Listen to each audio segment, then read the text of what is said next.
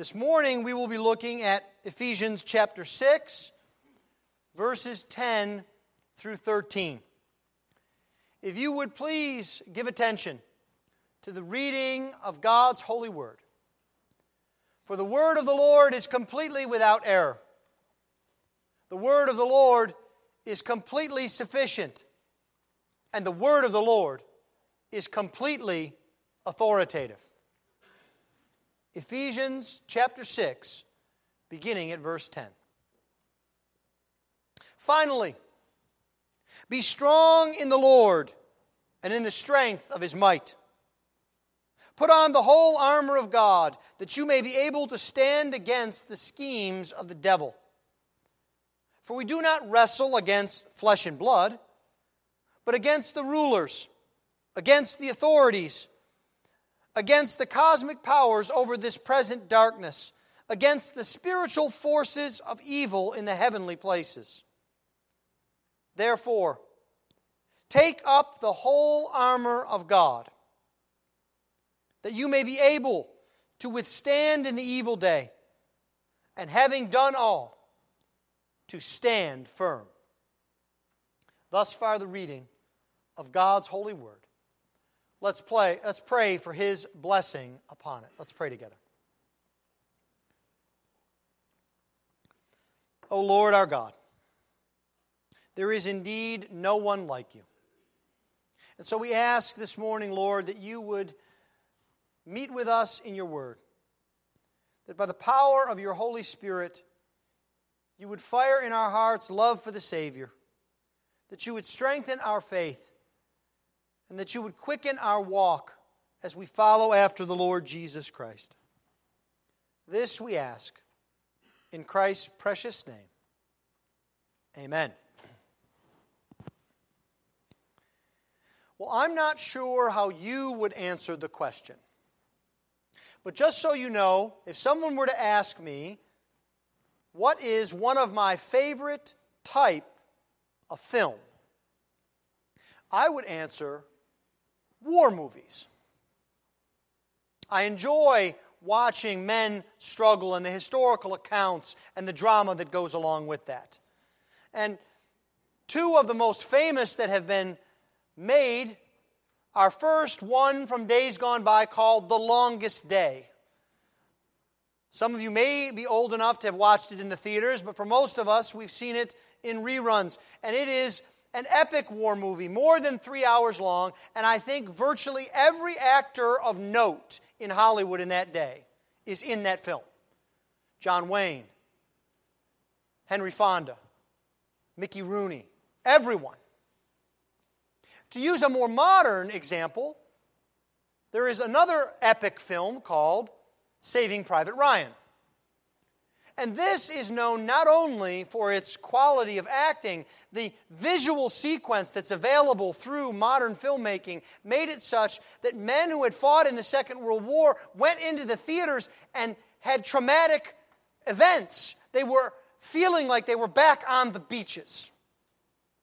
Now, again, if you're like me, you watch these films and you see these men with, as they charge machine gun nests, as they climb up sharp cliffs, as they go in the face of mortars and artillery, you may ask yourself, how do they do this? How is it possible that they can accomplish this? And I think the answer is that they knew what they were up against and they were ready. Before D Day, there was an extensive amount of reconnaissance that was done by the Allies. They did extensive, what would now be called 3D mapping, so that they could tell exactly where the machine gun nests were placed, exactly where the hardened pillboxes were, where the artillery was. They had it all mapped out, and so everyone knew exactly what they had to do. They knew how many steps they had to take, which weapons to use at which periods of time, how to avoid crossfire. They were given a great deal of knowledge. Now, that didn't make storming the beaches of Normandy easy, but I dare say it did make it possible. And that is a human picture of the spiritual life. Because you see, we as Christians, as those who trust by faith in the Lord Jesus Christ, for our lives, we are in a battle. And we need to know about the battle. And that's what the Apostle Paul is giving to us here this morning. The very first thing he's going to encourage us is that we need to be recognizing the battle that is before us. We need to recognize the battle. And then, secondly, we need to be recognizing the enemy that is before us. But then, thirdly, let us not lose sight of recognizing our hope. Our hope in the midst of the battle, thanks to Jesus. Recognizing the battle, recognizing the enemy, and recognizing our hope. Let's begin then by looking at our passage before us at Ephesians 6, beginning at verse 10. We are coming now here to the last section of Paul's letter to the Ephesians. You've heard me say it before on many occasions that this letter, like all of Paul's letters, is mainly divided into two parts. The first part dealing with doctrine, the second part dealing with life. And in that, Paul has taken us to great heights. He has described to us who we are in Jesus and the blessings that we receive at Christ's hands. And then he has gone on to describe the new life and the new people of God that are found in Christ. He tells us we are a people of unity, and yet we are also a people who are diverse. We are a people of purity, and we are a people of harmony. But now, at verse 10, Paul begins a shortened third section, if you will, a practical application of all that has gone before. And the key here is to see at verse 10 where he says the phrase, finally. Now, this signals a new logical section. It means that Paul is about to tell us something very practical for us in light of what he has taught us before. He's going to begin to describe a battle. And he wants us to know that the battle is real. And so, this phrase, finally, not only incorporates the meaning of a logical division, it has a, a second meaning that I think Paul uses intentionally here, both meanings at once. It also means for the rest of the time. And so, what Paul is telling us is not only is this a last section, but this last section describes how we are going to live the rest of our time as Christians. Now, I don't care if you're six or 66. The rest of your days as a follower of Jesus are going to be in a battle. That's what Paul is saying. You see, Paul wants to tell us that this experience of the battle is the rest of our lives, and he wants us to be ready for the opposition that is facing us. God has told us that He is building a new society, the church. This wonderful people that is made up of all tongues, tribes, and nations, where there is unity in Christ and yet diversity of language, of skin color, of ethnicity. Satan knows that and he wants to destroy it. Paul has told us that Jesus Christ has broken down the walls that separate people and that incite hatred. Satan knows this, and he wants to rebuild the walls. God has told us to abandon our sin and to live lives of holiness and purity. And Satan knows this. And he desires nothing more than to see us abandon holiness for sin. And then finally, Paul has just got through telling us how wonderful our marriages, our families, and our work life can be living testimonies to the grace of God and the work of the gospel, and how we can have blessed families, marriages, and lives. And Satan knows this, and he wants to sow discord and trouble in our marriages, in our families, and in our lives. There is a battle before you and me. And too often, we think the struggle is over. Too often, we think we've gotten over the hump and everything should be easy. We know that there has been a momentous change in our lives as we've come to express faith in Jesus Christ. We know we are not who we once were. Perhaps we don't use the same language. Perhaps we're much more conscious about how we treat others. We have a different view of the scriptures, a different view of prayer, a different view of life and the universe. Nothing is the same. But we can be tempted to think that because of that change, now Jesus owes us. He owes us peace. He owes us health. He owes us wealth. That we are to have a time of ease now that that change has happened. And Paul here is telling us that there is a very real battle before us, and we must, we must understand this. Now, we need reminding of this fact that the victory in Jesus is sure. Jesus did indeed cry, It is finished. There is no other work of atonement to be done. Because of the work of Jesus, our sins are forgiven. They are removed as far as the east is from the west. There is no other second work that needs to be done by God or by us. But that doesn't mean that there isn't a battle. Now, if you're confused by that, let me give you a military illustration.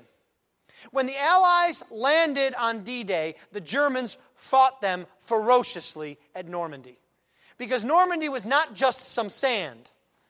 The Germans knew that if the Allies got on the beaches and weren't driven off the beaches, that they were never going to be driven out of France. And they knew if they were never going to be driven out of France, that Germany was going to lose the war. It's why Germany constructed the Atlantic Wall. Their entire outset of this war was to keep the Allies off the continent because they knew once they got on the continent, it was really just a matter of time. This is the way we need to view the work of Jesus. Paul is picking up this martial, warlike imagery. Jesus has won the victory. But just like in Europe, there were still battles to be fought, there were casualties taken, there was pain and suffering. So true, we see that here in our own Christian lives. We don't live lives of ease and of comfort. There is still a battle before us because our enemy seeks to destroy the work of Jesus. That's why Paul picks up all of this imagery of war. He tells us to be strong in verse 10, to be ready to train like a soldier. He tells us to put on the whole armor of God. Now, you have to have a visual image here in your mind of the whole armor. Some of us are used to thinking about armor from seeing some modern movies where a man has perhaps a couple of pieces of armor on his arms, maybe something around his waist, but he looks like he's more ready to take a swim than to fight a battle. This kind of armor was hoplite armor. It was the armor of the heavy infantry of the day. It was armor that made a man as much like a tank as you possibly could back in those days. The man was completely encased in armor, protected in all sides, and he was the fearsome warrior of the ancient days. Paul tells us that we are to wrestle, that is, to have hand to hand combat with our enemies, and we are to stand firm. Over and over again, Paul is reminding us of this imagery of war and of battle. Because now is not the time for complacency. We are to be ready for this battle because of who we are in Jesus. That means the battle comes to us. Satan is not concerned with those who reject Christ. Satan is pleased to leave alone those who will speak against Christ. It is those who are following Jesus, who profess that he is Lord, those are the ones that Satan wishes to attack. Now, the second thing about this is we have to understand that the battle is not what we think it is. The battle is not obvious Now, we're used to seeing that as well, seeing two obvious sides in battle. You might think of the Revolutionary War. As I see reenactments or hear accounts of the Revolutionary War, I often wonder whose idea it was to go into battle dressed in bright red in a large mass in the face of guns. It's almost like they should have put signs on them that said, Shoot me. You knew exactly who was on each side. You had different color uniforms. That's hard for us to think about today with camouflage, but different nations specifically had different bright colored uniforms so you could tell the sides apart. And sometimes we have that mentality with the battle of the Christian life. We think we should easily be able to see who the other side is so we can point and say, that's them. We are going to fight them. But that's not how the enemy comes to us. You see, what we want is a battlefield that we can survey and go into when we think it's safe enough. And so we think the enemy is the media or politicians or cultural expressions or society. But we have to understand that the fight that is before us, the battle that God has put us in, is much deeper and bigger than that. Paul tells us in verse 12 who our battle is against. He says, Our fight is not against flesh and blood, that is, human beings, but against the rulers, against the authorities, against the cosmic powers over this present darkness, against the spiritual forces of evil in heavenly places. Now, I have to tell you, the enemy is not the people on the news. It's not the people who post stories on your Facebook feed that you don't like. That's not the enemy. The real enemy are the spiritual forces of darkness. They are the ones who hate the Lord Jesus Christ and his kingdom and his people and seek at all times to destroy them. It's not the people who are critical. It is the spiritual forces, the demonic beings that are critical. And this is something that the Ephesians would understand. I don't know if you recall the story in Acts chapter 19 when Paul was in Ephesus. And there were some folks who thought that they had figured out the battle. They would find people who weren't doing the right things, and they would say, We cast out demons. The seven sons of Sceva, they were called. They went up to someone who was possessed by a demon and they said, We tell you, demons, to get out.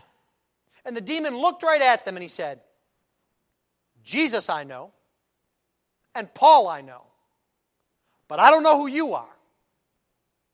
And he routed them. They weren't prepared for the battle. They didn't understand it was a spiritual battle against the forces of darkness, and it needed to be fought with the weapons of God, not the weapons of man. If we don't understand that it's a supernatural battle, we will lose. We've seen the difficulties in our history of fighting the wrong battle, haven't we? When the United States first became involved in the war in Vietnam, we were not prepared for the Vietnam War. We tried to fight in Vietnam like we fought in World War II, in Europe, and in Japan, and then again in Korea. We didn't realize it was a different kind of war, that our enemies had different tactics, that they had different objectives. We needed to change our way of fighting war. We didn't have difficulty in the war in Vietnam because our soldiers were not trained. We didn't have difficulty because we didn't have proper equipment and weaponry. We had difficulty because we were not fighting the right fight. And this can happen to us as Christians as well. If you're not fighting against the forces of darkness, you will be overcome. It is a spiritual war. And this brings us to the second thing that Paul helps us with. We must recognize that the battle is real, but we must also recognize the enemy. We must recognize the enemy and his power. Now, Paul describes the enemy in verse 12 with four terms. He says they are rulers, they are authorities, they are cosmic powers, and they are spiritual forces. Now, some commentators spend a lot of ink trying to determine the organization of these four terms. Which term refers to the generals of the enemy? Which one are the colonels? Which one are the lieutenants? But I don't think that's what Paul is getting at here. What Paul wants us to see is that there are demonic forces at work fighting against the kingdom of Christ. And we have to understand that they are powerful forces. That is why Paul describes them this way. They are rulers because they have power in the world. Now, how can this be? Can these demonic rulers be in charge of the world? No. We have to believe, along with Martin Luther, that even the devil is God's devil. And so they are not in control over the world. But they do have power in the world because of sin in the world. Because there is darkness, because there is hate, because there is sin, they flourish in those places of darkness and hate and sin. They do exercise power because of sin. Paul calls them cosmic powers to refer to the way in which they try to run the world system that is fallen and broken since the fall. They have power, and they should not be taken lightly. The last thing that you want to do in a battle is to underestimate your enemy. And you see, this is what Satan tries to convince us to do. If Satan cannot convince you to be paralyzed, paralyzed with fear because he's in control of everything and is as powerful as God, then he will take the exact opposite tactic to try to convince you he doesn't even exist and you shouldn't worry about him at all. But you see, Paul wants us to be ready for the battle. He wants us to know that while our enemy has power, that power is linked to the brokenness of the world. You see, the power of our enemy is always one of wickedness. Do you see how it's described about the present darkness? the evil day. You see, they hate the light, they love the darkness, they love sin. This helps us to understand our enemy, where they flourish, where they have challenges, how we can defeat them. They are the forces of evil, Paul says, in the heavenly places. Now, this shows us that their power is more than a natural power, it is a supernatural power. It is a manifestation of rebellion against God. That is our enemy. But there's more to our enemy than power. We must also know that our enemy is cunning, he is crafty. Too often we are concerned about frontal assaults on us. We think that we will always see the attack of the enemy coming. We think that the attack of the enemy is persecution. And we'll have plenty of warning before persecution comes. We'll see it on TV, we'll see it in the legislature. We'll know when we need to be ready for the battle when persecution comes. But you see, the enemy is deceptive. He's crafty. To go back to our illustration once again of D Day, do you know that at Normandy, the Germans didn't have sufficient numbers of troops? They had virtually no tanks, they had no reserves. For the most important battle that they would have in the entire war. Do you know why? Because the Allies had completely convinced them that they were going to land at another place, Calais. And they convinced them by constructing an entire army of inflatable tanks and planes and troops. You see, that is a part of war deception. Why would we think that our enemy would not use that work? Why would we think he would be above deception? He is a liar from the beginning. And so Paul tells us that we need to be strong and we need to put on the armor of God to stand against his schemes. The old King James puts it this way the wiles of the enemy.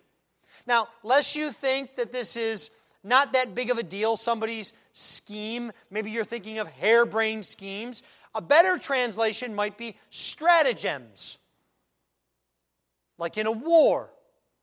The word itself suggests methods, the methods of the enemy. And the method of the enemy is to lie and cheat and steal. This is exactly the same word scheme that is used in chapter 4, verse 14, to describe the false teaching of teachers. It is cunning, it is intended to deceive. Now, the devil is experienced at this kind of warfare.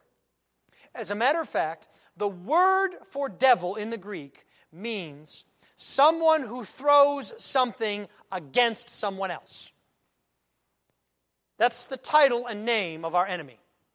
He is the slanderer, he is the deceiver, he is the one who attacks the people of God. And the Bible wants us to be ready to fight this enemy. That's why our enemy is called the devil, the deceiver, 37 times in the New Testament. And you see, our enemy knows how to suit his tactics to the ground of the battle. We might imagine persecution to be the worst thing he could throw at us. But as we look around the world, where there is persecution, the church is flourishing.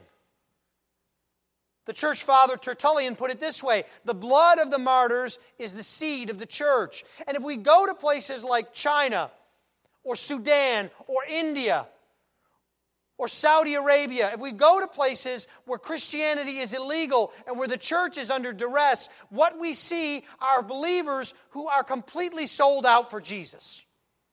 Because there's no excuse or reason other than Jesus to be in church. You see, persecution is not the enemy's greatest weapon. What he wants to do is he wants to trick us into compromise. He wants to convince you that it really isn't that bad to deny this part of God's Word. That really you can do this and it's really harmless. You can steal a little, you can be a little hateful, you can be a little untruthful, and it'll stop there. Sin never stops. Once it has an entry, it always seeks to grow and to dominate. Another thing that Satan wants to do to us is to confuse us into error. He wants you to not be sure of the truth of God's Word. He wants you to not really understand how or why Jesus is fully God and fully man. He wants you not to understand that God is Father, Son, and Holy Spirit. He wants you to be doubtful and skeptical that the Bible is the very Word of God. He wants to confuse you so you go into error and so that you are weaponless and harmless against Him. One commentator puts it this way, I think well. The tactics of intimidation and insinuation alternate in Satan's plan of campaign. He plays both the bully and the beguiler. Force and fraud form his chief offensive against the camp of the saints, practiced by turns. Satan will seek to deceive you, he will seek to attack you. He is your enemy. Well, what then do we do? We're in a hot zone. We're in the middle of a battle. You say to me, Pastor, we have an enemy who is against us and he is powerful and he is crafty. How can we possibly handle ourselves in the battle? It would be like the statement, perhaps apocryphal, that was said that the life expectancy of a second lieutenant in Vietnam in a hot zone was something under two minutes. How can we possibly survive against an enemy in such a battle? This is where Paul began at verse 10. Look with me. Finally, be strong in the Lord and in the strength of his might. God gives you a command, and it is an interesting command. It is a passive command. You be strong in the Lord, be equipped in the Lord. You are to do this, but it is outside of your power. It is to be done to you by God. It's the same way that Paul spoke, the same verb when he said, I can do all things through him who strengthens me. It's the way our father Abraham was described in Romans chapter 4 that he grew strong in his faith and he gave glory to God. You see, as followers of the Lord Jesus Christ, we can survive and thrive and be victorious in the battle in the strength of God.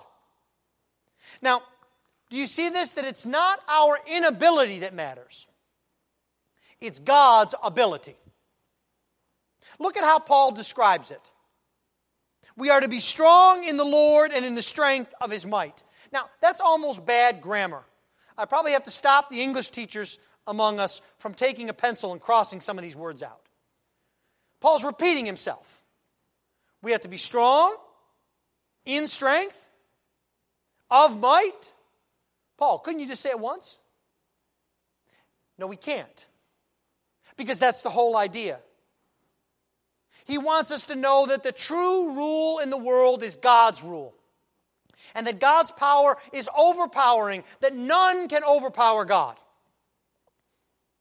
This word here that he uses for strength, you know through an English translation, it is kratos. It means cratic, like a democratic government. It is the rule of the people.